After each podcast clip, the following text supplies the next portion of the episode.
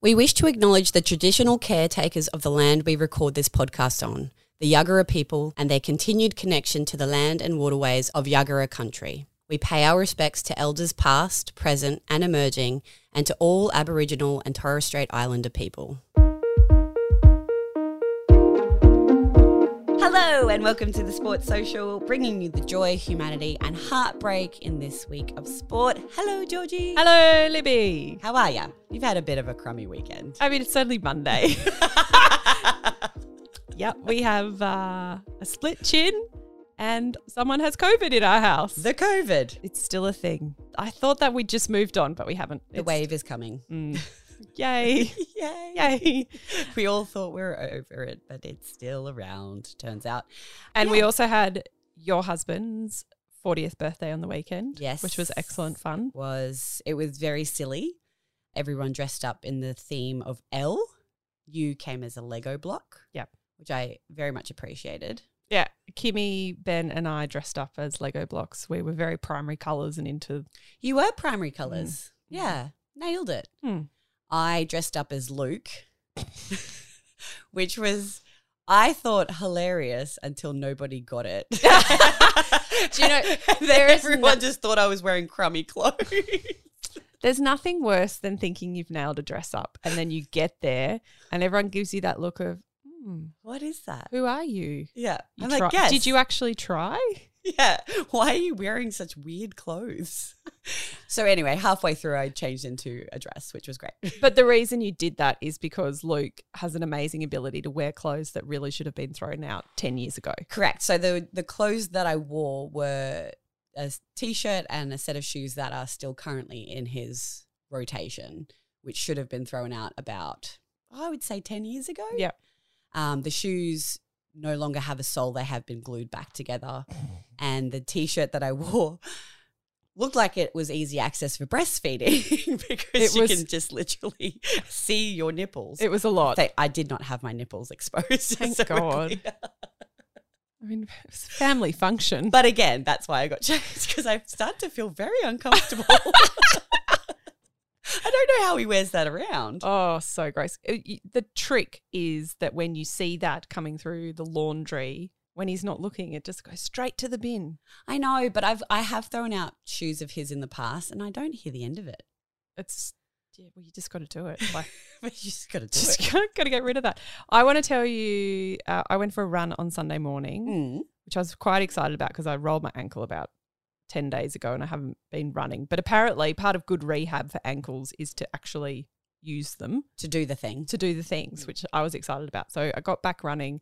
I was trotting along my most flat part of my run that I can find.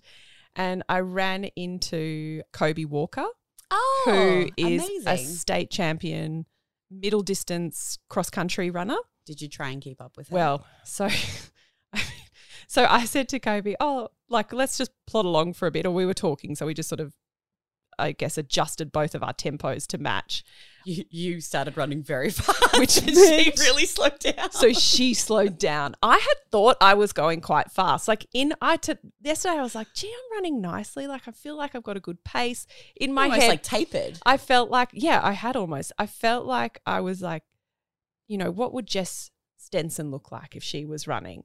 And I Exactly felt like- fast. yeah. I was only doing six minute Ks, but that felt like lightning speed Amazing. by comparison to what I'd normally run at.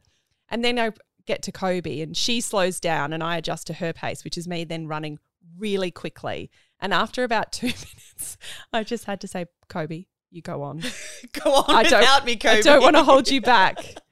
Because she's just like springing almost on the spot as I'm like, ah, I can't run any faster. And I looked at my, I looked at my watch afterwards. We'd been doing four minute 33 Ks Wow. for like three or four minutes.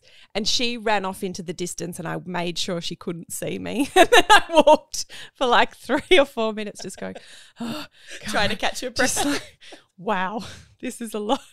And she's like, she's amazing. She's what, 15 15 or 16. and state level. It was so Oh, yeah. It she is a beautiful runner to watch, Yep. and it, you you do watch runners like that and think, imagine if I could actually run like that. I mean, there's no And then you go, what does like a Jess Stenson, Eloise Wellings, and then on top of that, then like an Eliard Kapo Kapogi Mm. Kapo Kapogi. Oh, I'm going to pronounce that wrong. But the world record holder for the men's marathon. How fast are they running? Well, isn't it like three minutes? Sub it's sub three minute Ks. for 42 I mean, I kilometers. can't even do sub three minute Ks for like One off. interval training. No, too hard. Unbelievable.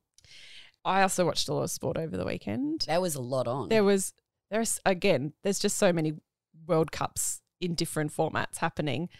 The thing that really caught my attention was the Rugby Union World Cup that happened at Eden Park in New Zealand yes. and the Black Ferns beat England in a really close match in front of 45,000 people. wow. And And the mood, the atmosphere was just electric. And at the end, turns out England can't win at Eden Park either. yeah, You- gee, you're learning. Thank you. Uh, at the end, the captain got up there and she she sort of started singing a song. It must be um something that's quite I don't know important in New Zealand. I'd never heard this song before, but the whole stadium sung it back to her. Wow. And then there were images of people in the crowd doing the haka, doing a haka or a form of the haka, and just absolute celebration. And it's quite unusual for a host country to win a World Cup. Like you almost have, you're almost jinxing yourself when Well, you it's a- host a, World Cup. It's a remarkable amount of pressure and Mm. expectation that that that country would be carrying, not only hosting the the World Cup, but then the expectation that you might win, especially New Zealand. Like they, the, both the men's and the women's team are so Oh, they're a force, dominant. an absolute force. Did you watch any of the Pakistan versus England cricket match? I didn't, but I know the outcome. Mm. It was it was gee, it was close until the last couple of overs.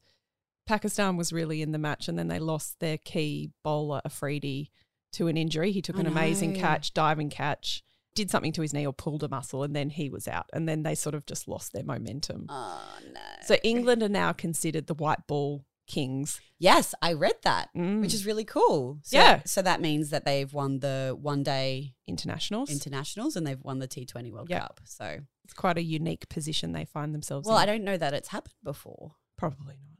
Yeah, we'll just go There's- with Oh, not. Yeah, Don't Let's- don't fact check us. no. close enough. I mean, if it ha- So has prof- happened, it's yeah, like it's- once before. Whatever. Rugby League World Cup. Yes. for the women's, they're up to the semi-finals.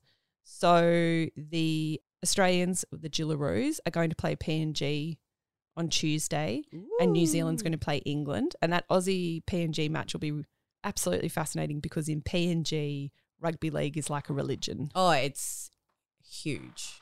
It's beautiful how much they love this game, Mm. and they are so excited about this match that's coming up. And it's a big step forward for PNG, who haven't always necessarily been supportive of females playing oh, rugby league. interesting. So it's been there's been a bit of a a turnaround, I guess, culturally in the acceptance of women playing. So for them to Well, they've make done amazingly well. well, and for them to get through to the semi-finals, I think will only lift the game up yeah. for women in that country, which is really cool. And then the Aussies are going to be playing Samoa Oh wow. in the finals. oh wow. They beat England in the semis, Interesting. which was a bit of an upset. yeah, that's massive. Mm. Because England would be one of the top ones, wouldn't they? Yeah. I think we get a lot of English players coming out to play NRL Yeah. and then they go back and represent Australia is considered the leading sport, right? Yeah. Like the, The leading home. country. Sorry. the home. Yeah. But uh, these World Cups are really good at seeding the game in other places, like we were talking about Greece last week. Greece. Who would have thought? Amazingly passionate If you about if rugby you want to league. hear more about it, you need to go back to last week's episode. but they essentially were like a renegade outfit Yeah. trying to get through to the World Cup. Ju- ju- It's definitely could be made into a movie. I hope it will be. the Wallabies lost by a point to Italy. Yeah. Gosh, the Wallabies. I feel like they need Matthew Hayden, who has coached the Pakistan cricket team or mentored them so Georgie, beautifully. I think we need to get in there. No, we don't. I feel we like- don't know anything about rugby union. What do you need to know? They don't know anything about rugby. no, they union. do. we do. They do. I'm so mean, but like seriously, what's going on? I don't know. It's the first time I think Italy's beat us in decades. I feel like they just need two strong women to go in there and just ruffle some feathers. Make your bed. Make your bed, get Pull some your discipline- socks up. I don't know. That's gonna wash. Come on, Libby. fellas. No, let's. I think you. I think it's. I mean, look, it There's a could be Matt cultural Hayden piece. or it could be us. I mean, uh, Matt Hayden doesn't play rugby union either, but we should try and talk to somebody in rugby union about what's going on in that culture because obviously What something's is going. going on, guys? Well, or, you know, sometimes sports just go through a dip. I feel like well, the hasn't- Wallabies have been in quite a dip, Yes, that's like a deep valley at the moment. They're in the depths. How can we help? Come on, guys. yeah, the poor Wallabies. I Uh, think they're okay. excitingly, Yes. the Matildas beat Sweden Yes. in uh, a match that was held in Melbourne. There were some really cool facts that came out of this. Twenty-two thousand people went and watched the Matildas play Sweden. Amazing. which and it's interesting because when Australia's T20 team played Afghanistan, we only had 18,000 Oh, people who wow. watched that match. So the Matildas as a brand Mm. are really coming up there and starting to compete with men's sport. Do you think that's because of the the World Cup that's Yes. next year? And I think that also I listened to the CEO of Football Australia talking to Tracy oh, Holmes on the Mm. ticket, which is a really fascinating podcast that she puts out uh, every week. It's quite a long form interview podcast. And he was saying that as a brand, the Matildas are now almost more popular than the Wallabies. Wow. I mean, so they're almost a brand that's more recognizable, resonating better with the public than the Wallabies. Mm. And their sponsorship choices have been really interesting. So Lego is now a major sponsor Of the Matildas. of the Matildas. cool. And they're really thinking about their grassroots investment and bringing kids along. so they're not just going for, you know, the fossil fuels and the gambling and the Yes, or sp- yeah, betting. They're they're alcohol. they're quite conscious of who their sponsors are, and there are sponsors out there. but how nice and refreshing is that? Yeah. It is an Like it's an rather than interest- just taking money from whoever will give them money. and it's heartening that they're looking at all this in the lead up to a World Cup that they're Yeah. going to um, really make the most of that opportunity of having that sport, that world class event in our country. Awesome. Go Matildas. Okay, we need to talk to Millie Boyle. Yes. Can you give us a lowdown of, of what's been happening in NRLW? Earlier this week, some of the players from NRL and NRLW have um, spoken out about the difficulty they're having in collective bargaining with the NRL in terms of players' contract, minimum wage, and s- I guess specifically to the women's game, policies around pregnancy and what dates around seasons. So it's a similar issue to what the AFLW had this year, where there was b- quite a bit of uncertainty around when the season would happen and what the preseason would look like. And it's yeah. I guess it's a issue that's more specific to women's sport than men because in women's sport, these sports are still semi-professional. They're not being paid enough that it could be their full-time job. Yeah. So they're still needing to plan their sport around their work. Yeah, so responsibilities. many of these people they might own small business businesses. They might have a couple of jobs. They might be studying. They might have young families. they're trying to organize their lives, and when you don't have dates or an understanding of what you'll be paid, that becomes quite difficult. This might be a really stupid question, but I'm going to ask. It is the place for such questions. this is what we do. Collective bargaining. What is that as a thing? it's where you come together as a group Yep. and you negotiate with your employer. Okay. So there's a rugby league players association who would represent the players, I believe both male and female, and who would be talking to the rugby league or the NRL about what their players would like Okay. and you you negotiate this to and fro. So it's something you see in any unionized work environment. But part of it is really important to set a minimum wage and a Mm. minimum expectation around what your employment would look like. And do we know why this has happened now? Like what? I think that that's something we need to put to, Millie, Yeah. as a player that's involved. So Millie, how are you? I'm good, thank you. How are you? Very Oh, well. great. Thank you so much for joining us. Good. We were really interested in the post you put up this week about what's going on with collective bargaining in the NRL and the NRLW As someone Yes. who's involved in the game and actually you're, you're a co-captain for the Newcastle Knights who won the premiership last year, congratulations. Thank you very much. Can you tell us a bit about what's going on? Yeah, so it's a little bit hard to understand if you, I guess, aren't in the thick of it, but pretty much for the past four years since the NRLW started, girls have only been on contracts that just covers their playing period, which we don't play for that long. We play for, say, a, a six, seven week comp, and then we've got our final. So we're only covered for our preseason and our playing period. Uh, the new CBA was supposed to include us and our, our thoughts and our opinions on, on what should kind of take place um, for the next CBA so that we could get a longer preseason, a longer season, kind of have our own input on it. And uh, they've kind of gone ahead and, and made all of these decisions without us, um, which really puts a lot of us in the dark on, you know, when we start training, when we start playing. Um, we're all off contract. We don't even have contracts because our contracts only got, went for, you know, covered that three month period. So when you hear about, you know, people signing multi year deals, it just doesn't happen in the women's game. And that's what we eventually want to get it to.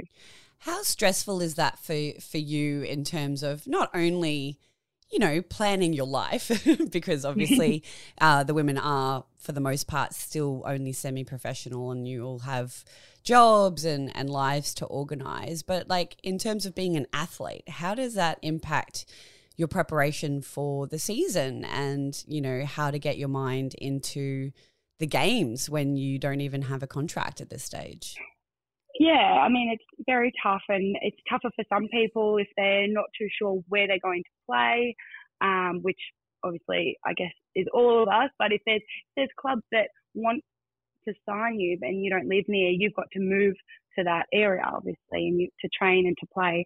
So if you're living in Brisbane, for instance, and you're about to play for St George or Laura Dragons, you know, you don't know when you're moving, when the season's starting. If you've got a job up in Brisbane, how are you going to, you know, let them know when you're coming back or Mm. if you're coming back and when you need time off or if you're going to have a job down in, in Wollongong. So it is very tricky because you don't know where you're going to play. We don't, we, we don't move full time for these contracts. We just Mm. move for the period um, that, that you're playing. So for those people that don't know that, you know, it's, it's very tough. And some people have children, some people have uh, different ties that they can't really move as much. So that limits their opportunity as well. Is there any indication as to why these discussions have moved on without the input of the players?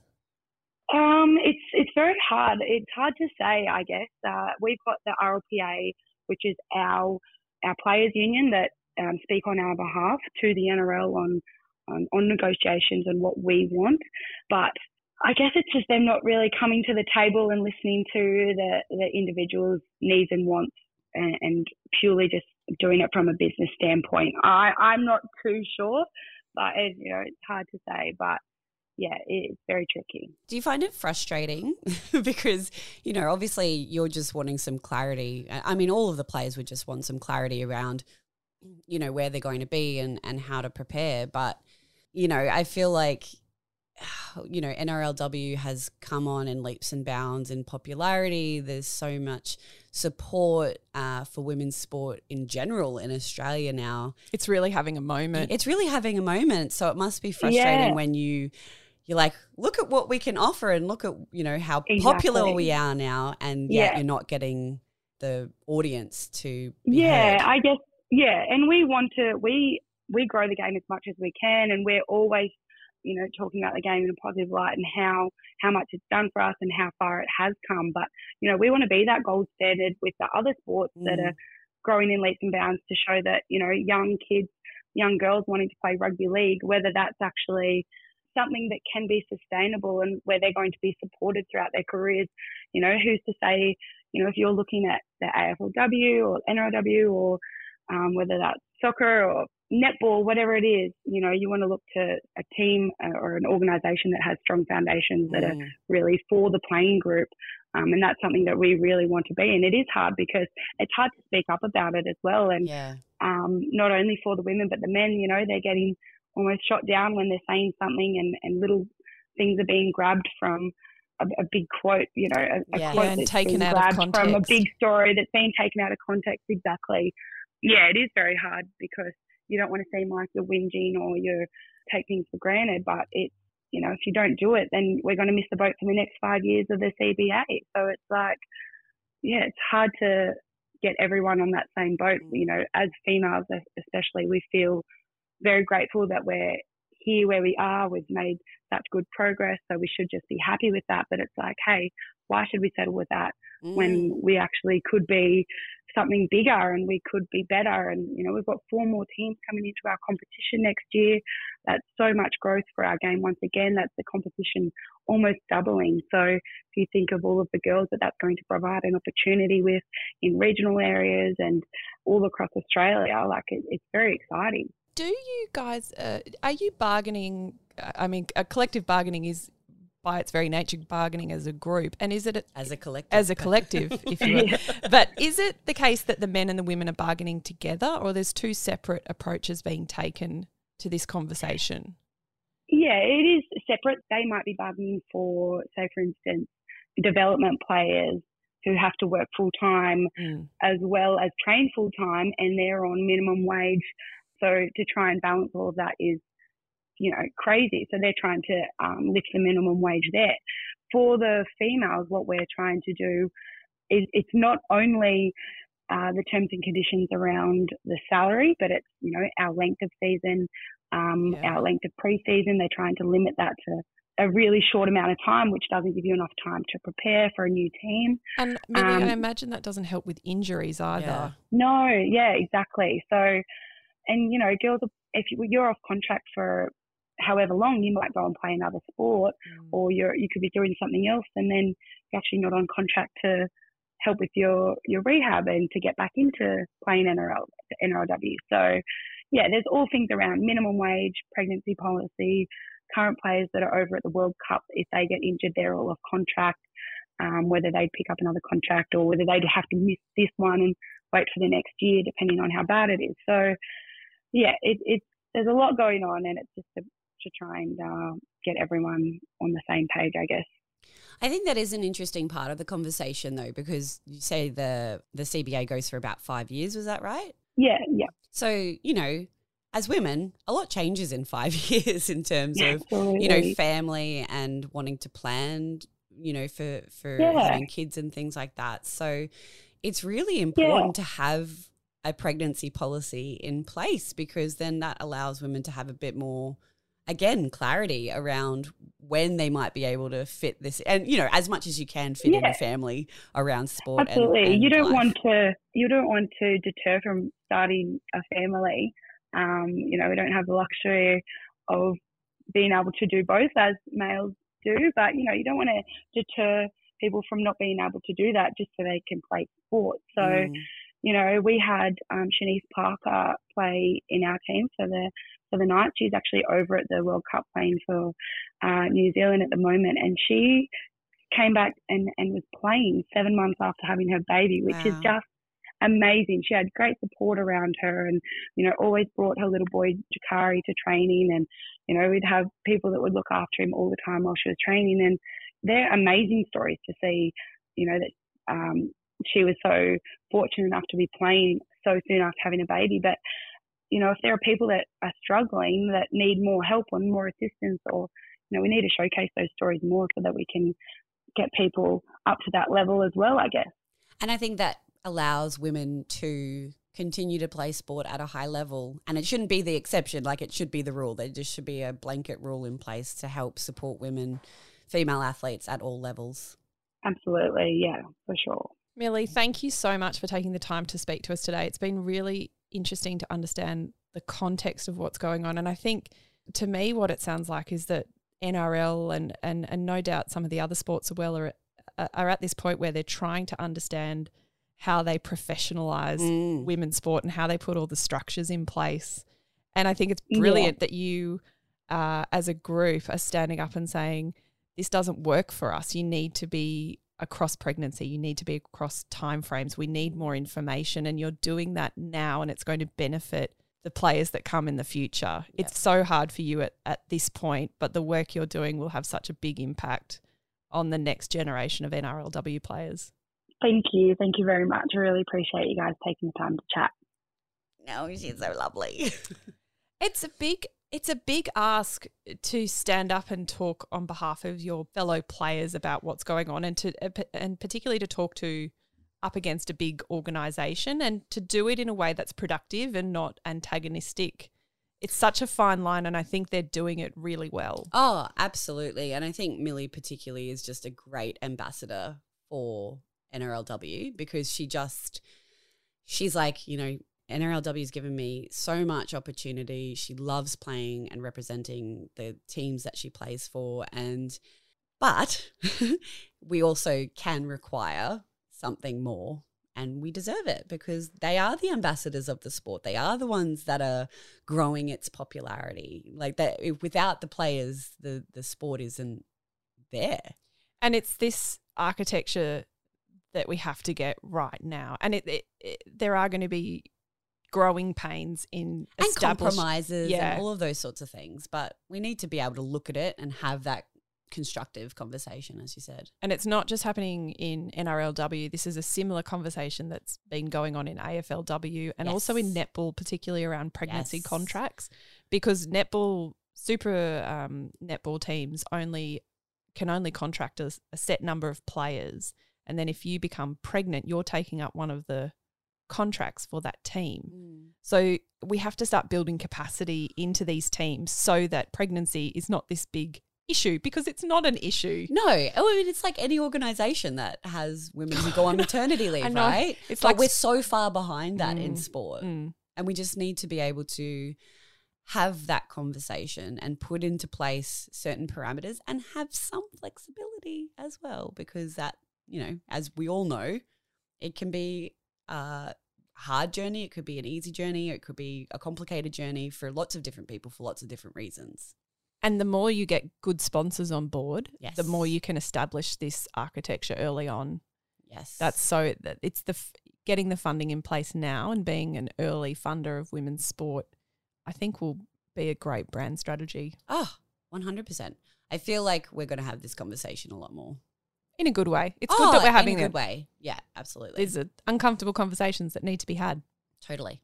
Guess what we get to talk about now? F1? I've been waiting. So I love that. I was like, oh my God, you guys, look at what just happened. te- you have to tell the listeners what just happened. So, over the weekend, it was the Brazil Grand Prix. Yep. I'm glad I got that right. And which is kind of a weird setup. It's called a sprint weekend. Yeah, we didn't understand what that was. We Yeah. had to ask Jason. Producer Jace told us some things. They went over my head, and I was like, okay, that's great. Yeah, yeah, yeah, yeah, yeah. Cool, cool, cool, cool. Yeah. Something about sprints, something about qualifying. Sprint something something. Quick recap. this is what I said to Georgie and Libby over the weekend. I totally listened. because this is the reality. We are texting each other all weekend going, Did you see this? Oh what my about God, this? did you see this? this?" happened. So the sprint weekend was brought in to make F1 a little bit more exciting and just to change the format a little bit. Did they, do- did they need to explain it though? Because it just went over the female audience head. this female audience. Well, Certainly. yeah, this. so so they do it. I think they do it three or four times in the year at Okay. Mm-hmm. different races. Uh, Brazil's been one of them for the last couple of years. And what happens is they do a practice session on the Friday, then they do a qualifying session, which sets the sprint race grid. Ah. Then on the Saturday, they do a sprint race, and that then determines the grid for the actual race. the actual race is normal. The actual race is normal, but you actually take points away from the sprint race as well. Oh. So if you come first in the sprint race, you also get a certain number of points. I can't remember how many. And the sprint race is 24 laps, whereas the actual race was tw- uh, 71. I mean, I feel like It's I short explained course. it with sprint something something race. thank and you, then they do an Jason, and then but they do an thank you. FP2. Then they do a practice session again after the sprint race, and then they do the actual race on the Sunday. It's a lot of racing. That's a lot of driving. So, so the thing that I got excited about, which for those of you who are not familiar with F1, is Haas is one of the lowly teams. How many teams are there? 10, 12? 10. 10 teams in the F1. and they're usually like ninth or tenth. They're, They're really down low. the bottom They're of right down the bottom. the They're, constructors. they're usually vying for the wooden spoon. And Gunter is the race director of Haas and a race Yeah, dir- manager, director. Team principal. team principal. I like director. Had a certain sort of, you know. suave.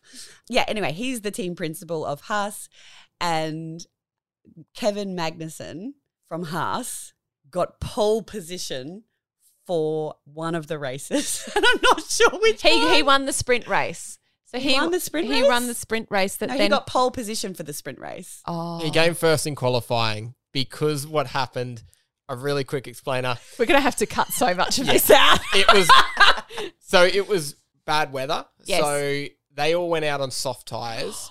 He set the fastest lap on the soft tires, and then it started raining. So everyone went to intermediate tires, which are a slower tire. Obviously, it's wet. Inters, I believe they call so them. because he set the fastest lap on the soft tires, no one could compete to get a faster lap time. So that's why he got pole. Ah, it was Oh. strategic. Gunter was strategic in in the In- time in management. organising the rain. I also love And the that Haas inches. got number one and number twenty. Like they had, they, The they full, full gamut. Yeah. I had no idea about that. I was just like, oh my God, Haas got pole position. I do you know what I loved though? Every other driver came out and was like, "Good on you, Kevin Magnussen!" Like Yeah. it was such a rarity for Haas and Magnussen to do that well that every driver was cheering him on in an in an ultra competitive field. Yeah. None of them felt that threatened that they were like, Which "Good is- on you! Well done, mate. Yeah. Good job. It's a We'll get you on condescending. Sunday, yeah. but we'll let you have this little piece of What did- glory." What did, he end up coming overall? In Ninth?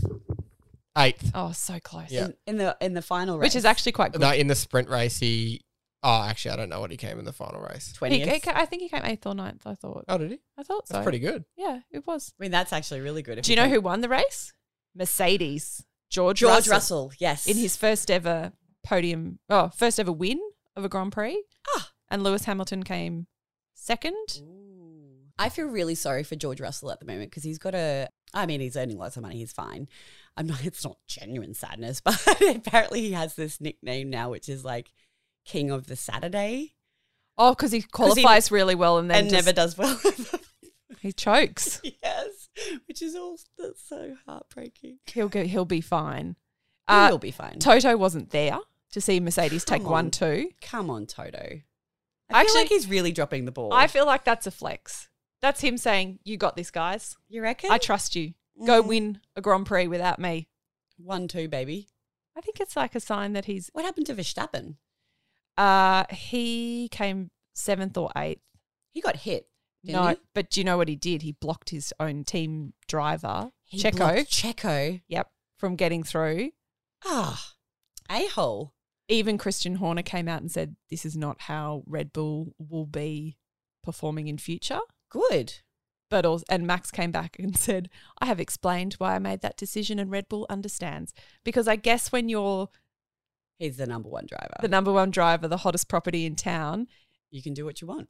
your team principal director can say, "Hey, mate, that wasn't good," and he can say, "Fine, but I'll do whatever I want because I'm number one."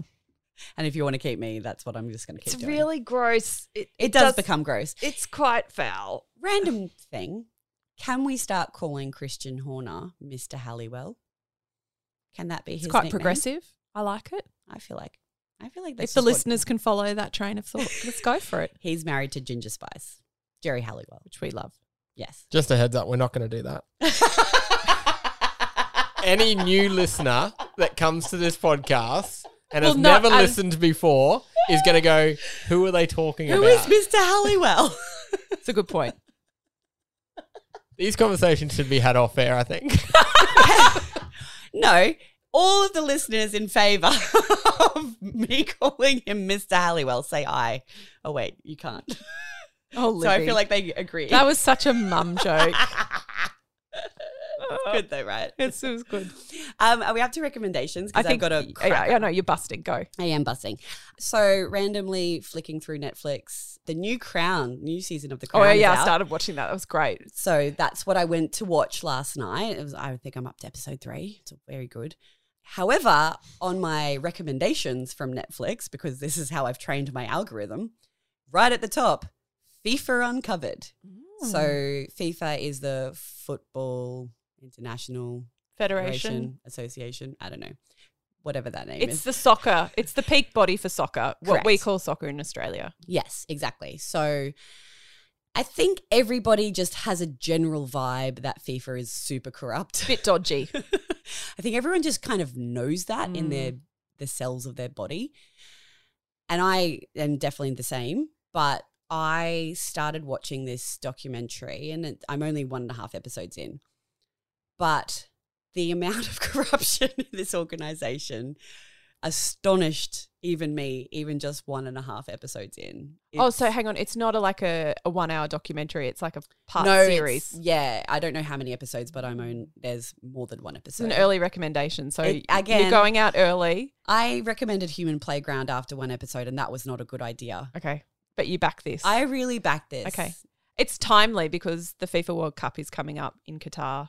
Correct. Where So- we'll be talking to Craig Foster in an upcoming episode as well. So it's oh, it's just- Stunning. It's, stunning the way that sports and politics intersect and the amazing power that gives to certain people.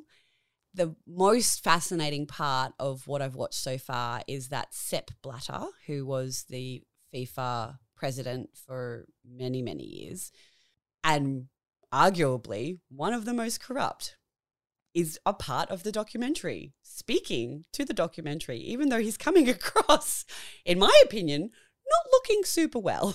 Wow. yes.